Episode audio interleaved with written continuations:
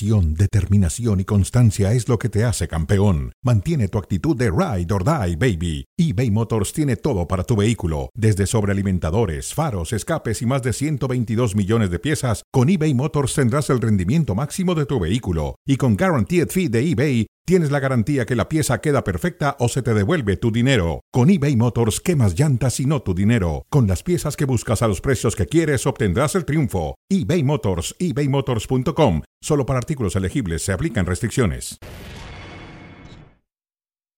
Se cumplen 50 años de que fuera aceptada la enmienda de 1972 y el Title IX, el cual protege a las personas de cualquier discriminación basada en sexo en el sistema educativo de los Estados Unidos. Pero, ¿cuál ha sido su impacto en el deporte a 50 años de su aprobación? Empecemos con esto.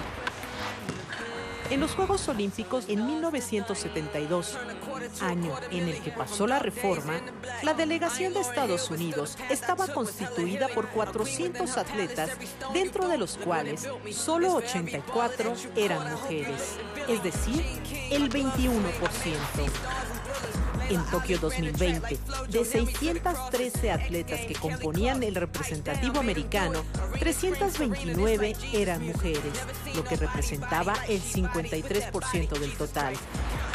En 1971 se tenían registradas a poco menos de 30,000 atletas femeninas en el sistema universitario de los Estados Unidos, mientras que en 2021 había más de 219,000. Otras obligaciones que se tienen gracias a esta ley incluyen reclutamiento, admisiones y asesoramiento, asistencia financiera, tratamiento de estudiantes embarazadas y con hijos, trato a estudiantes LGBTQI+, educación diferenciada y empleo. 50 años han pasado. Sin duda, el Title IX ha sido un punto de inflexión para las mujeres, pero a 5 décadas de su aprobación, ¿qué más se puede hacer para tener una mayor igualdad en el deporte?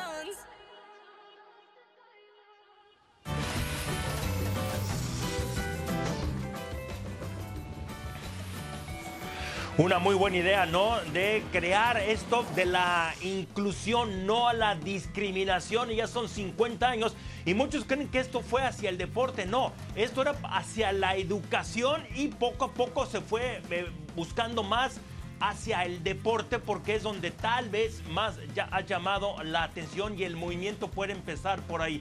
Esto es Cronómetro y vamos a hacer el programa con Sergio Dip. Un abrazo, Lalo, siempre un gusto.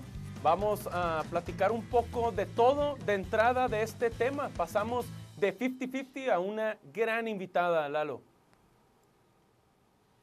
Sí, totalmente, con alguien que lo ha hecho todo en el deporte, con René Cuellar, a quien le damos la bienvenida, seleccionada nacional, ha estado jugando ya por un buen rato en Estados Unidos, después se emigró a Europa, o sea, es alguien que puede justamente hablarnos de cómo ha ido evolucionando esta regla, esta especie de ley y que por supuesto le damos también la bienvenida y feliz cumpleaños adelantados, René, porque mañana cumples años. Gracias por estar con nosotros. Hola, buenas tardes, muchas gracias. Y Sergio, no solamente es jugador, es jugadora, esposa, madre, o sea, es alguien con el que podemos charlar un buen rato. Y mi primera pregunta, René, tiene que ver justamente con esto. ¿Qué retos viviste siendo mujer, una mujer de alto rendimiento en el deporte, de tu inicio hacia ahora, los retos? Pues para mí siempre ha sido un reto que representa a México en Europa y creo que me ha tocado varios países que lograste eso. Obvio, mundiales también representando mi país. Después otro reto mía que sea mamá y sigue siendo futbolista y esposa también. De acuerdo, René. Gracias por acompañarnos, un gusto, de verdad. Teníamos muchas ganas de platicar contigo por todo lo que has vivido dentro y fuera de la cancha. René, me gusta mucho de tu historia que no había otra para ser futbolista profesional que debutar muy joven, menor de edad, en Estados Unidos. ¿Cómo recuerdas aquellos tiempos, René, tus inicios? Sí, pues para mí era diferente. Yo siempre he sido que pues crecí en Estados Unidos, pero quería representar a México, entonces crecí diferente, mi proceso era diferente, pero mi debut pues era un sueño para mí, que me toca anotar el primer gol en la historia de la Liga de NWSL en Estados Unidos y pues representando a mi familia, a mi país, era un sueño para mí, mis primeros 3 minutos de mi primer partido profesional.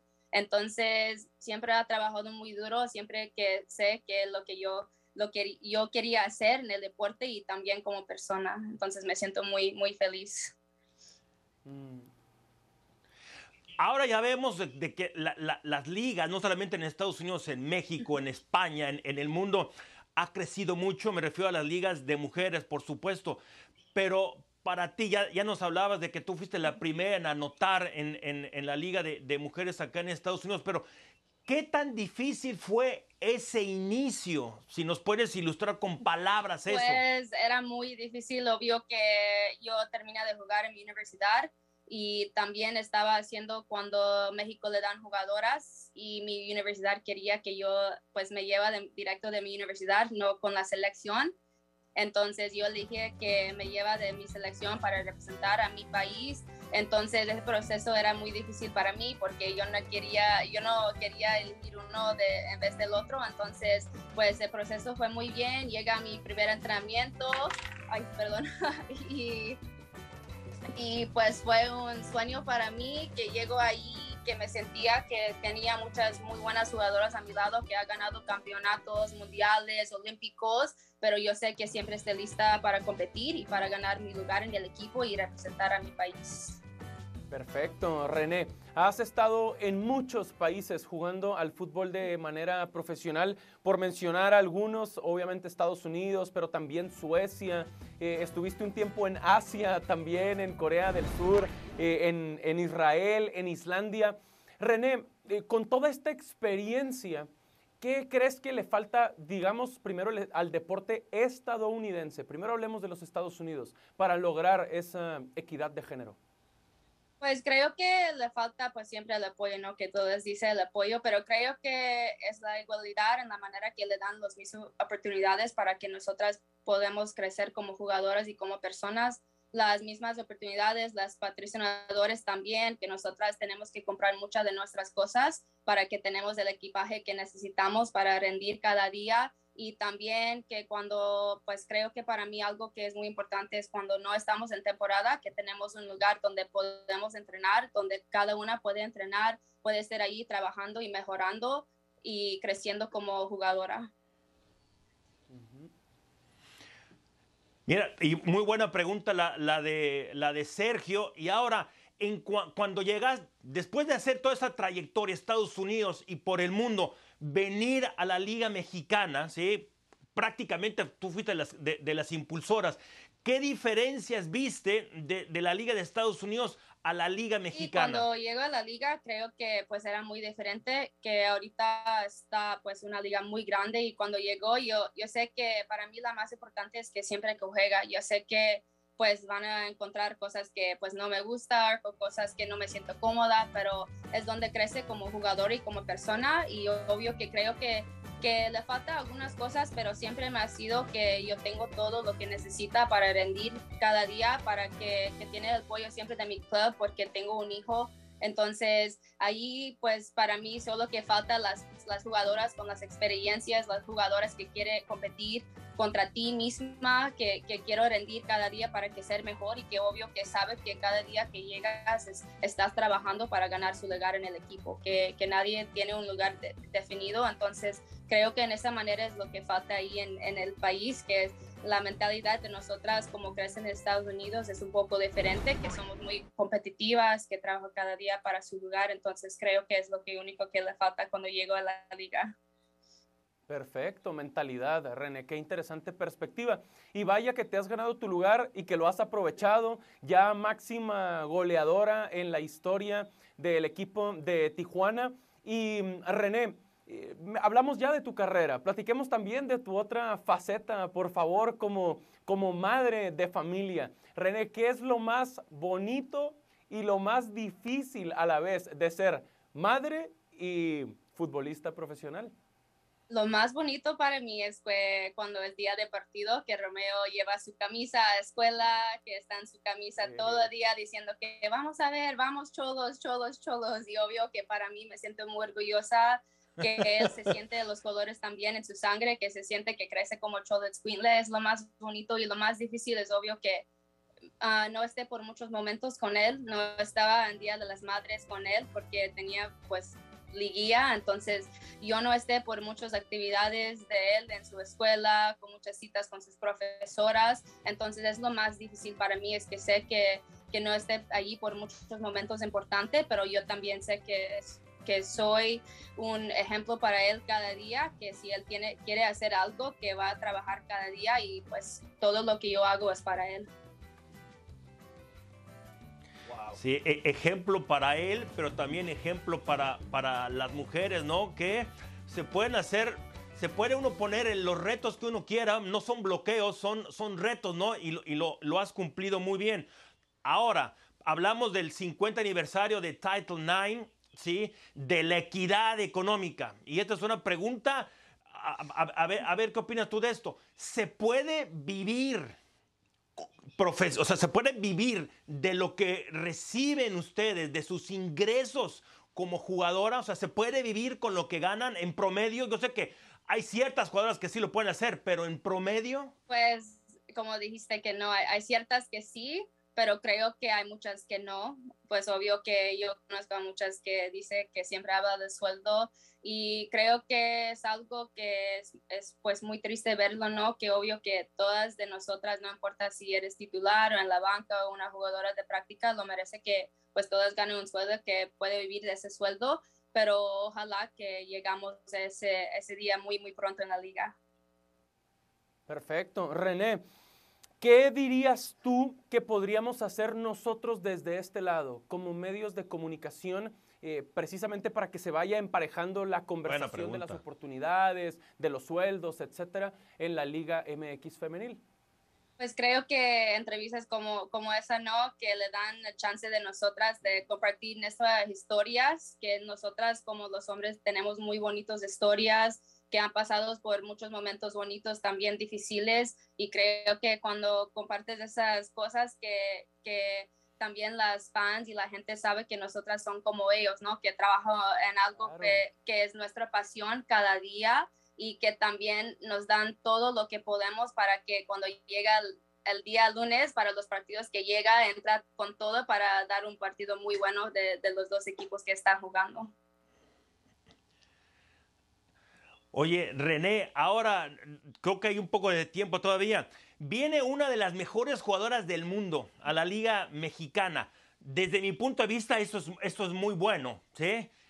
¿Qué opinión tienes tú de que llegue Jennifer Hermoso? No a tu equipo, pero que sí a la Liga, ¿no? Va a estar ahora con Pachuca. Sí, creo que es algo muy importante para la Liga, es algo grande para la liga porque obvio que es una jugadora que pues todos conozcan a ella, yo he visto jugar a ella, es una gran jugadora, es una pues en España es una muy muy buena jugadora y creo que va a ser muy buena para la liga también para que siga creciendo la calidad de la liga, competencia interna también en su equipo y creo que es algo muy bonito y pues estoy emocionada para verla jugar y para estar contra ella también.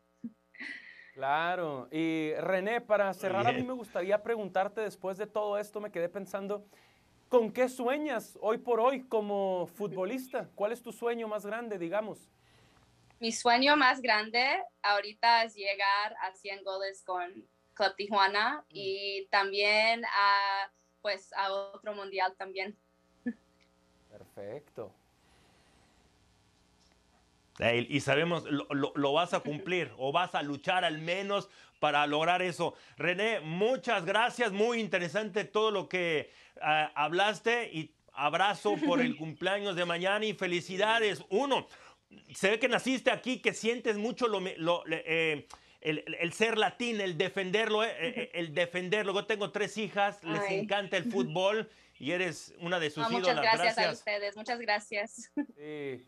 Felicidades, René. Yo apenas puedo ser comentarista y ve tú todo lo que haces. Qué bien. Qué buena plática. Gracias. Muchas gracias a ustedes. Gracias. Saludos.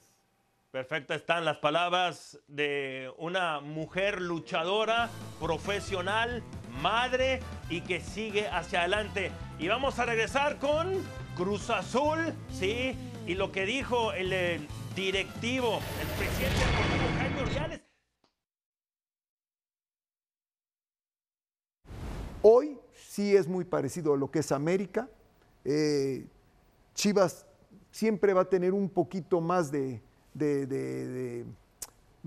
posibilidad porque son puros mexicanos, entonces como que todavía le perdonamos un poquito. Pero sí, yo creo que hoy ustedes, los medios, la afición en general de Cruz Azul y de América son muy parecidas, muy difíciles, en el sentido exigen mucho.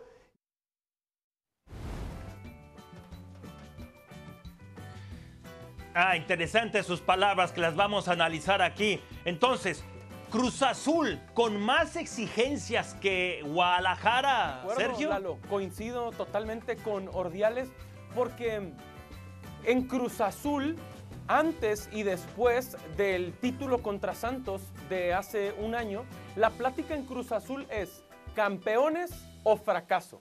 Y si Cruz Azul no es campeón, memes, burlas, risas, etcétera. Mientras que para mí en Chivas, la plática es liguilla o fracaso. Liguilla. A Chivas, mientras se meta entre los 8 mejores, mientras llegue a cuartos de final, es como si el Guadalajara ya salvara el torneo, Lalo, y estoy seguro que lo has visto. Chivas se puede meter a liguilla vía repechaje y todos tranquilos. Pero si Cruz Azul no está en la final, no está peleando el título, se le critica y se le revienta a la máquina, Lalo. Tengo que ajustar mi chícharo porque creo que escuché algo que no, y no estoy de acuerdo. Espérame. América, Cruz Azul, tal vez Tigres y Chivas. Monterrey un poco más atrás. Pumas. Estos equipos es llegar a la final. Ellos compiten para ser Chivas, campeones, y sobre todo los 4 grandes. Chivas ahora por los problemas económicos que tiene, etcétera. La cartera es más grande de Cruz Azul, la cementera ahí está, o al menos es lo que yo creo, pero no pasó por alguna razón no recontrataron a Cabecita, que ese es otro tema. Pero yo creo que Chivas es igual deportivamente hablando que Cruz Azul, que América, que los equipos que ya dije. No nada más es liguilla, ellos quieren títulos, deben de pensar en títulos. De querer, sí, y de imaginárselos también, pero no es realista. Esa es la exigencia. Es que históricamente esa es la exigencia. ¿Por qué no? Por supuesto, son uno de los 2 equipos más grandes, más populares, más mediáticos del fútbol mexicano. Históricamente. Más popular. Pero el momento de Chivas, la actualidad de Chivas... No, Lalo, pero entiendo pero el punto. Ese es por lo... Hablemos de lo otro. Pero esa actualidad es por culpa de ellos mismos. Malos manejos. Y para mí el ejemplo es, fíjate de la diferencia de cómo se manejaron las directivas. Juan Reynoso rompió la sequía de 23 años y medio en Cruz Azul. Y al año, a los 2 torneos, le dieron las gracias. Y ve cuánto aguantaron a Marcelo Michele Año. Ni en Chivas se respetaban con Marcelo Michele Año como técnico. Sí, lo aguantaron, cierto. Y lo aguantaron. Y luego Ordiales dijo esto de Juan Reynoso, Lalo, y nos da pie al siguiente tema. Escuchemos. Porque esa interacción, aunque no era mala, era distante. Cuando no es distante no encontraba yo cómo aportar cosas que yo siento que podíamos aportar. Hay ocasiones que de repente, pues a lo mejor estorbamos también. No les gustan muchas cosas. Ahí es cuando cuestionas, cuando discrepas, cuando tienes puntos de vista directivos, no les agrada mucho. Y a veces cuando las cosas vienen muy bien, no es fácil con los entrenadores. Yo lo vi que estaba muy contento así como estaba y quería él manejar su mundo, en donde ahí ya tú como directivo, pues no, espérame. Yo creo que te digo, estaba desgastada la situación, o sea, no nos podemos engañar. Lalo, la soberbia, el pecado principal de Reynoso. Sí, no tenía que explicar él tanto. Para mí, como presidente deportivo, no tenía por qué entrar en dar tantos detalles desde mi punto de vista. Si hubiera un dueño, yo creo que el dueño de Cruz Azul no estaría contento, pero no hay dueños. Es un comité, por decirlo de alguna manera. y ya sabíamos de que sí, que había problemas con él. Aún ganando el título, ¿cuántas veces no inició ya en la liguilla? Dejaba Cabecita, tuvo diferencias con Cabecita. O sea, sí, en parte sí fue soberbia, tenía él su manera de ser, ¿sí? Que tal vez no estuviéramos de acuerdo con él, pero a mí, lo que yo saco también en conclusión de esto, reveló muchas cosas, y en Cruz Azul puedes meterte en problemas. Mira, esta es una calavera y es azul. Cruz Azul puede acabar así, ¿eh? Ya todavía no arranca el torneo y ya están en problemas. ¿Dónde están sus refuerzos? Debería de estar mejor analizando eso que ya el pasado, caray. Y además, Lalo, yo agregaría, Cruz Azul siempre encuentra la manera de dar de qué hablar negativamente fuera de la cancha. Porque una cosa es la plática futbolística, si te gustaban o no las formas de Reynoso. Pero ese para mí fue justo el pecado principal, que Cruz Azul no ayudó a Juan Reynoso con su entorno. Y siguen dando de qué hablar para mal fuera de la cancha. Porque las formas defensivas nunca encantaron, pero consiguió el resultado. Y a través de esa novena estrella justificó seguir siendo el técnico de Cruz Azul. Lo que sí, Lalo, es que a mí me parece que Ordiales se equivoca hablando de soberbia de Reynoso, porque en la historia de Cruz Azul, Juan Reynoso es mucho más, pero mucho más que Jaime Ordiales. Ah, por supuesto, como jugador y como entrenador vino a hacer algo que no... Sí, en las dos funciones lo hizo bien. Yo creo que debió de haber hecho él, como el presidente deportivo, algo... haberse encerrado, arreglar la situación, porque como técnico hizo lo que no se pudo hacer por décadas. En su primer torneo, Lalo, debió haber hecho hasta lo imposible. En su primer torneo, llegando los hizo campeones. Sí, sí. Eso lo hace todavía más grande. Y ahora no hay refuerzos. Sí, sí, sí. Vamos a ver, hay mucha expectativa con Diego Aguirre, el sudamericano, llegando a tomar el lugar de Juan Reynoso. Cuidado con esas expectativas tan altas. Lalo, volvemos experiencia para en el fútbol mexicano. América y Pumas, ¿correcto? Dale, sí, América seguro. Y Pumas en pretemporada, volvemos.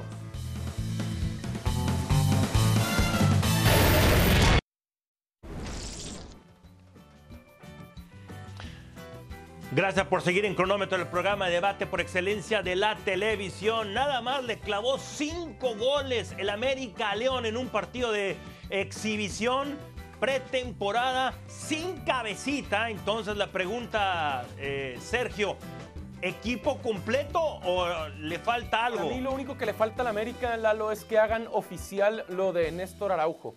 Y cuando eso suceda, que va a pasar en cualquier momento, el América estará completo.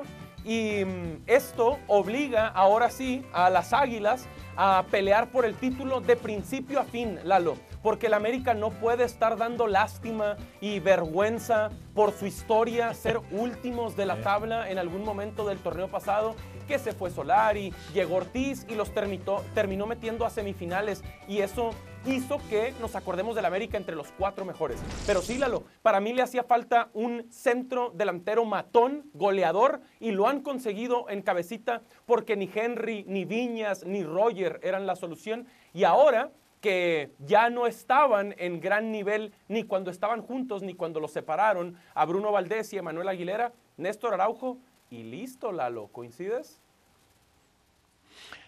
No, no, 100%. A mí lo que me sorprendió fue, estuvimos con el profesor Carrillo el martes y él nos decía que no necesitaban a Cabecita. Nos quedamos David y yo, ¿qué? Con Cabecita este equipo va a tener contundencia por las razones que tú dabas. O sea, Henry Martin ha fallado, Viñas, etc. Cabecita va a ser un jugador de impacto. Y luego, si este equipo, Ortiz, lo ordenó, es un equipo que ya no perdía tanto el tiempo tocando el balón, tenían una llegada más rápida, fueron más certeros para finalizar y mejoraron en defensa. Y como bien dices, si llega Araujo, Dios mío, no soy americanista, ¿sí? Pero el América para mí en el papel es el equipo que más se reforzó y hay que tener cuidado con este equipo. Y va a ser torneo completo para Ortiz ahora. Y además se nota que va conociendo mejor al grupo, a los futbolistas. Naturalmente ya tuvo 3 meses de trabajo con el grupo. Por ejemplo, ayer Layún capitán. Interesante, obviamente no estaba Ochoa y no estaba Sánchez, pero Layún capitán y puso un pase para gol. Eso habla de la profundidad del plantel del América. Ahora, Pumas, Lalo. Unos Pumas que le ganaron al América 3-1, pero después perdieron contra Rayados 3-0. ¿Cuál es su verdadera cara y por qué? Esa es la verdadera cara de Pumas. Mira, Andrés Lilini es de los entrenadores que más me gusta. Uno, ya tiene contrato hasta el 2024. Mantienen también a Dineno, el mejor jugador que tiene. Lilini hace menos con más. Es un gran entrenador, es estratega, gran motivador. Ahora, no conozco yo mucho a Gustavo del Prete. Conozco bien al Alderete. Viene Huerta, pero las pérdidas de Mozo y sobre todo de Talavera son bien importantes. No sé si en la valla estén tan seguros como antes. Ese es uno. Pero la cara de Pumas es esa. Es un equipo ciclotímico que va a estar en la liguilla, pero no sé si repetir como el torneo pasado a semifinales. Difícilmente veo a Pumas, de acuerdo, peleando en lo más alto todo el torneo. Si bien es cierto que retuvieron a Dineno y lo tienen contento además por la extensión de contrato, por el aumento en su sueldo, para mí la cara de Pumas sigue siendo Andrés Lilini. Y mientras más tiempo lo lleve al frente de la institución, más posibilidades tiene Pumas de pelear en lo más alto. Pero coincido, para mí ahora que se ha ido Talavera, pierden en la portería, aunque Julio González parece ser un buen arquero. La titularidad la van a pelear González y Gil Alcalá. Claro que perdieron en la portería y ya veremos qué tal se puede adaptar del Prete para jugar con Dineno adelante, que dice Lilini que por lo que ha visto puede jugar con los dos en punta. Y eso suena interesante, como en algún momento, Lalo, te acordarás, cuando Pumas llegó a la final contra León, jugaban con dos adelante. Dineno y Carlos González, que después se fue a Tigres. Esa es la última gran versión de Pumas. Exacto. Sí, luego la otra es, tal vez no habías ni nacido, cuando Pumas en los 80s tenía esa gran conexión cantera, ¿sí?, con equipo titular, y que salían y salían y salían jugadores y después los vendían. Si puede tener ese equilibrio de nutrir jugadores que vengan de la cantera, Dineno es el técnico para eso. Entiendo y coincido. Y además regresaremos aquí en Cronómetro para platicar más de lo que ya adelantábamos con René Cuellar, la atacante de Xolos. Ahora viene la gran Pilar Pérez para platicar más de Title IX.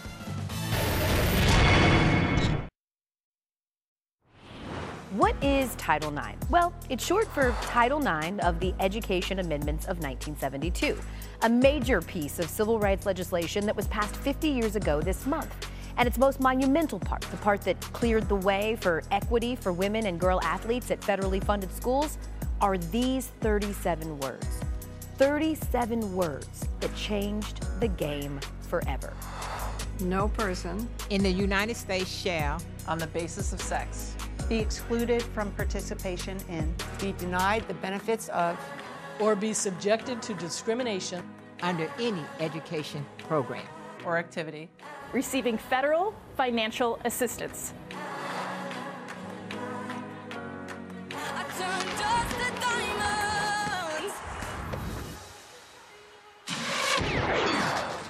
Muchas gracias por continuar con nosotros en el Cronómetro, y ya lo adelantábamos antes de la pausa, Pilar Pérez está con nosotros. Pili, bienvenida, sé que vienes además bien uniformada. Cuéntanos de entrada, bien uniformada, de Title IX. Bien. A ver, me parece increíble que apenas estén cumpliendo 50 años de esta ley, que básicamente debería de haber sido algo que fuera un derecho de nacimiento, ¿no? La oportunidad de no discriminar por sexo el poder en diferentes circunstancias, porque aquí nos atañe el deporte, pero también en cuanto a educación y a muchas otras cosas, que las mujeres y los hombres tengan los mismos derechos. Así que qué padre que lo podamos festejar, qué padre que ESPN se involucre tanto con esta iniciativa llamada 50-50. Imagínate cuántas atletas nos hubiéramos perdido en estos 50 años de no ser por este título 9. Sí, sí, sí. Y Billie Jean King, que fue justamente una de las que más apoyó eso, y no nada más en el deporte. Por algo es una de las mujeres más reconocidas en todo el mundo. A ver, ¿cuáles son los obstáculos, no que enfrenta, que sigue enfrentando la mujer en el deporte? Porque esto todavía no se ha eliminado. No, totalmente. O sea, yo creo que todavía no estamos en el punto tampoco de echar campanas al vuelo. Se tiene que seguir trabajando muchísimo. Y creo que los obstáculos, lastimosamente, todavía van desde el seno familiar. Hemos visto a deportistas enormes como Marta, por ejemplo, Marta Vieira, la brasileña, que desde su casa su mamá le prohibía jugar fútbol con sus hermanos, ¿no? Comienza en el vínculo familiar, después comienzan las oportunidades que se dan en cuanto a la visibilidad del deporte femenil, en cuanto al interés del mismo aficionado, de los mismos patrocinadores por involucrarse, por hacerlo crecer, en cuanto a los sueldos, porque claro, tú puedes querer ser deportista de alto rendimiento, deportista profesional, pero si no puedes vivir con esos sueldos, no te puedes dedicar solamente a eso. Todos estos obstáculos que para algunos o las nuevas generaciones se ven lejanos y dicen, ay, ¿en serio? Sí, esto todavía sigue pasando en nuestros países mucho más, y creo que todavía hay mucho trabajo por delante, pero se están dando pasos. Ya no pasos de bebé, cada vez son pasos más grandes. Pili, coincido, y obviamente sabes que nos da gusto y que apoyamos. Hablando de la equidad salarial, de la parte económica que ya ponía sobre la mesa, Pili, ¿hasta dónde crees que, hablando de fútbol, debería involucrarse la FIFA para que eso sucediera? Mira, tenemos aquí esta pizarra con las selecciones que han intentado y que han trabajado por hacer algo y un cambio, ¿no? Desde el 2017 Noruega, que a lo mejor no fue tan sonado como lo que sí vivimos con Estados Unidos después de prácticamente 4 años, esa selección 4 veces campeona del mundo hizo mucho más ruido, y ese ruido sirve, pero yo creo que se tiene que involucrar muchísimo, y siento que todavía hay mucho trabajo, Sergio, porque si de por sí, en cuanto a países, en cuanto a ligas, en cuanto a confederaciones, ni siquiera está regulado en el fútbol varonil, que le lleva años luz al fútbol femenil. Hoy estamos hablando de que hay clubes en Europa que se olvidan del fair play financiero y gastan lo que quieran gastar y le pagan lo que quieren gastar a ciertos jugadores. Imagínate en el tema de las mujeres. Sería ideal que FIFA lo reglamentara, que cada una de las ligas tuviera un reglamento hasta un tope salarial, y que se pudiera de alguna manera balancear lo que gana cada uno, ¿no? Porque hoy vemos sueldos estratosféricos para algunos y sueldos muy pobres para otros, incluso en el varonil. Imagínate en el femenil. Sí, por supuesto, totalmente de acuerdo. Oye, lo que hemos visto últimamente, por ejemplo, en España, ¿no? Más de 90,000 aficionados yendo a ver al equipo Barcelona de mujeres. Por supuesto que si hay espectáculo, la verdad, no debe de importar si es hombre o mujer. Pero a veces, Lalo, hay espectáculo, pero aún así las etiquetas te hacen pensar que no lo hay, o la gente, de alguna manera, de una vez tacha que el deporte femenil no es del nivel que el varonil, cuando a lo mejor ni siquiera le han dado la oportunidad. Y no nos vayamos tan lejos a Barcelona. ¿Cuántos llenos no hemos visto en los estadios de la Liga MX Femenil? Sobre todo en el norte, ¿no? Bueno, y ahora que tocas eso, ¿cómo ves? ¿Qué tan cerca puede estar o qué tan lejos la Liga Mexicana de Mujeres con la de Estados Unidos? A ver, creo que cada vez el crecimiento de la Liga MX femenil es evidente, ¿no? Cada vez es más grande, pero también hay que decir que el fútbol femenil en Estados Unidos y Canadá lleva mucho camino por delante, porque es un tema que viene desde las escuelas. Tienen un semillero y una cantera constante desde chiquititas, ¿no? Y también esta NWSL ha tenido ligas que la han precedido, que a lo mejor no les ha ido tan bien, porque de hecho la NWSL se formó a partir de lo que quedó de la Women's Professional Soccer, porque también empezaron haciendo estas ligas pues a prueba y error, y en algún punto se fueron a la bancarrota, pero se volvieron a levantar y a decir, bueno, lo vamos a volver a intentar, y crearon esta que es la Liga Profesional de Fútbol Femenino en Estados Unidos. Entonces creo que ellos ya llevan de alguna manera un camino recorrido muy importante, además de las categorías inferiores, que por ejemplo ahora en el fútbol mexicano, en el femenil, ya se implementó la sub-17 y de a poco se va a ir creciendo en este tema, ¿no? Pero todavía llevan un camino recorrido largo, aunque siento que le sirve mucho a la Liga Femenil de México ver ese ejemplo, porque incluso en esa bancarrota y en esas caídas que han ido, pues el cómo se maneja la economía de una liga para no llegar a ese punto le sirve muchísimo a la liga de nuestro país. Y Pili, hablando del fútbol femenil en México, ¿qué te parece lo de Jenny Hermoso a Pachuca y el salario que medio se ha filtrado ya? Sí, qué triste que estemos hablando del salario, pero es que es uno de los temas que más diferencial hay, ¿no? En cuanto al fútbol femenil. Me parece increíble, me parece buenísimo que llegue una jugadora de esta magnitud al fútbol femenil. En cuanto a lo del salario, a ver, entiendo que puede ser injusto para alguna parte cuando hablamos de esos salarios mínimos que todavía se ven en nuestro país, pero también entiendo que se puede ver injusto hasta para ella misma cuando, si nos ponemos a comparar cuánto se le pagaría a un futbolista hombre que venga a la Liga Mexicana, que haya sido multicampeón en la Liga Española, que haya sido pichichi, que haya sido campeón de Copa, que haya sido campeón de Champions. No se acercaría ni siquiera a la cifra que hoy se está hablando para Jenny Hermoso. Entonces, hoy se siente un precedente, un antecedente de que la Liga MX puede traer jugadoras de esta magnitud, que también se pueden pagar esos sueldos y que en algún punto esto también le tiene que beneficiar, porque jalará muchísima atención, porque llamará a patrocinios, porque llamará a televisoras, porque mucha gente quiere ver jugadoras de este nivel, y esto le termina beneficiando también al resto de jugadoras que todavía pues están ganando muy poco, porque esa es la realidad. Oye, se habla que son, no se habla, sino me enteré, son 5,000 pesos mensuales el sueldo mínimo. Espérenme, estamos hablando de jugadoras profesionales, no puede ser. Pero lo que sí me quiero quedar también con esto es el que Pachuca se haya atrevido a traer a una jugadora, a un crack. ¿Por qué es esto? Sí, Jimena Hermoso acá, la competitividad que se va a empezar a dar en esa liga. Esto es extraordinario. Totalmente. Y además, Pachuca es de esos clubes que ha demostrado el interés que tiene en el fútbol femenil. Porque, claro, hasta que no llegó esa regulación de que todos los clubes varoniles tienen que tener su equipo femenil para poder estar en el siguiente torneo, prácticamente fue una obligación, pero hay clubes que realmente están empeñados en que se note la diferencia, y Pachuca es uno de esos, así que felicidades. 100%. Seguro. Pili, qué buena plática, un gusto como siempre y gracias por acompañarnos. Un placer acompañarlo siempre aquí. Pilar Pérez. Gracias, Pili. Con nosotros en Cronómetro. Y campeón de campeones, Lalo. Ay, ay, ay. ¿En serio?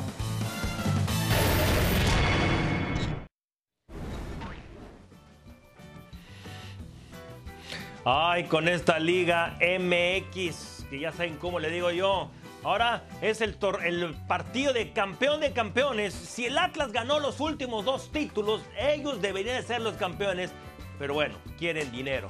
La pregunta entonces, ¿qué te iba a decir, David? Perdón, Sergio. Nada que ganar, mucho que perder para este partido, ya sea para el Atlas o Cruz Azul.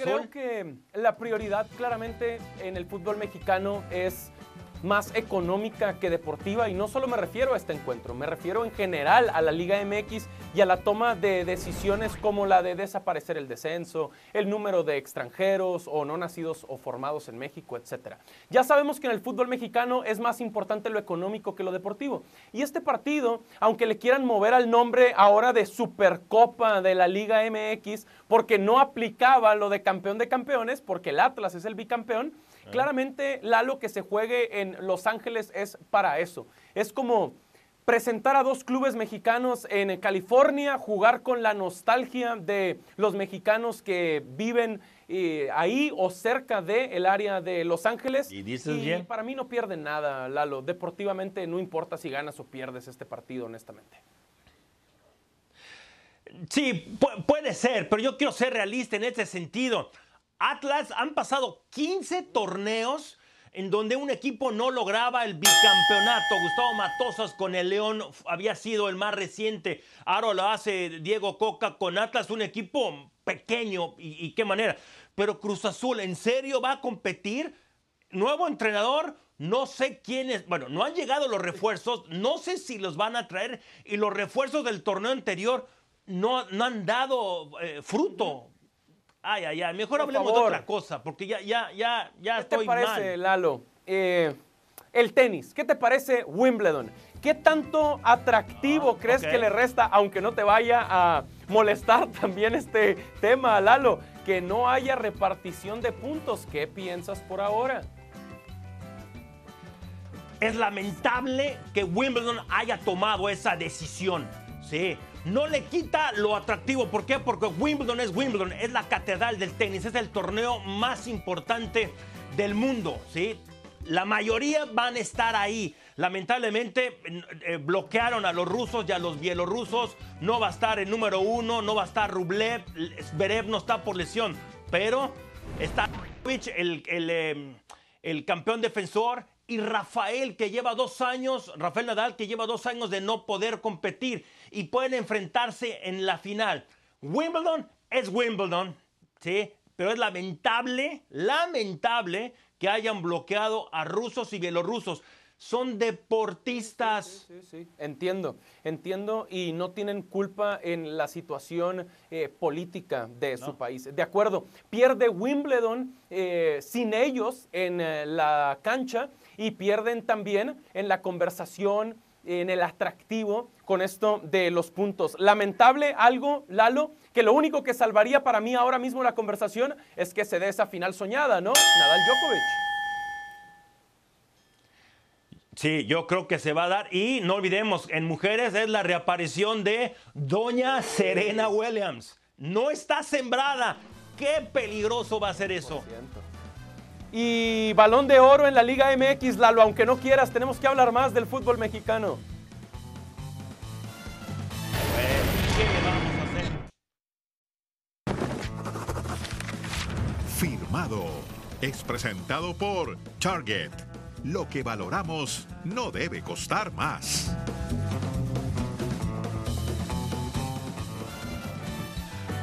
Por esta sección está indispuesto Faitelson, que últimamente no se las ha visto conmigo desde que regresé. Bueno, vámonos. Cruz Azul vence al Atlas en el, entre comillas, campeón de campeones de este fin de semana en Los Ángeles. Lalo, Atlas campeón. Es el momento de Diego Coca y compañía, mucho más serio que el de un equipo como Cruz Azul, que está en una transición post Juan Reynoso y ahora con Diego Aguirre. Hay que darle tiempo a que se adapte el técnico sudamericano. Sí, Diego Aguirre, que era el favorito para irse, se supone que a Guadalajara, Cruz Azul se les adelantó en esa situación. No hay refuerzos, los del torneo pasado todavía no funcionan, mientras que Diego Coca tiene un enorme plantel, conoce muy bien, gran estratega, y es el favorito. El equipo está ya armado y van de atrás hacia adelante, y yo creo que el Atlas por algo ha ganado los 2 últimos torneos. 100%. ¿Qué te parece lo de Balón de Oro? Hablemos de arqueros, Lalo. ¿Vargas o Ustari, mejor portero para ti? Ustari sí, fue el que menos goles recibió este torneo con 15, al igual que Camilo Vargas. Pero el colombiano en los últimos 2 torneos, y sobre todo en la liguilla, ha sido increíble.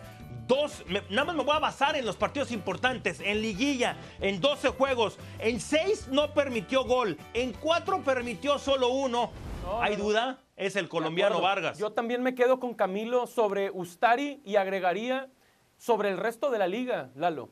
Quizá Nahuel Guzmán es más famoso, Memo Ochoa más popular, más mediático, pero cualquier portero hoy ante Camilo Vargas, el del Atlas, es el mejor, y estoy seguro que además lo ha demostrado colectivamente con el bicampeonato. Y por último, Lalo, André Pierre Gignac o Julio Furch. Es un jugadorazo el francés, no hay duda. pero no es lo que has hecho en los últimos 6, 7 años. Si fuera así, es Gignac. Para mí, es el del Atlas, Julio Furch. Para mí, es lo que hizo. ¡Ey! Lo que hizo en los dos torneos. No será el goleador, pero en los últimos dos torneos ha sido pieza clave para un equipo que no anota tanto como Atlas. Entiendo. Y Furch se merece su respeto. Yo agregaría, lo ha hecho muy bien desde que está en el fútbol mexicano. Eran él y 10 más en Veracruz. Después fue muy importante en el Santos también en el ataque. Y obviamente tiene un pedazo de historia ya con el Atlas bicampeón, marcando esos penales del título en los dos torneos. Pero tú pregúntale, Lalo, a los aficionados de cualquier equipo del fútbol mexicano, ¿a quién prefieres en tu equipo? ¿A Gignac o a Furch? Y se me hace que hasta los del Atlas dirían el premio que no Gignac, debe de ser por eso. No. El premio no es por eso. Es el mejor delantero en los últimos dos torneos. ¿A quién prefieres en tu equipo? No. Prefiero a Gignac. ¿Por eso lo prefieres? No hay comparación. Porque conozco más de él. Pero, espérame, pon a Gignac, también, espérame, Gignac en un equipo, no le quiero quitar nada, no lo voy a criticar, pero pon a Gignac en Atlas, es distinto, ¿eh? Me gustaría ver a Gignac con Quiñones, como alguna vez esperaba que lo hicieran en Tigres. Respeto a don Julio. Lalo, gracias, un gusto. Gracias, Sergio.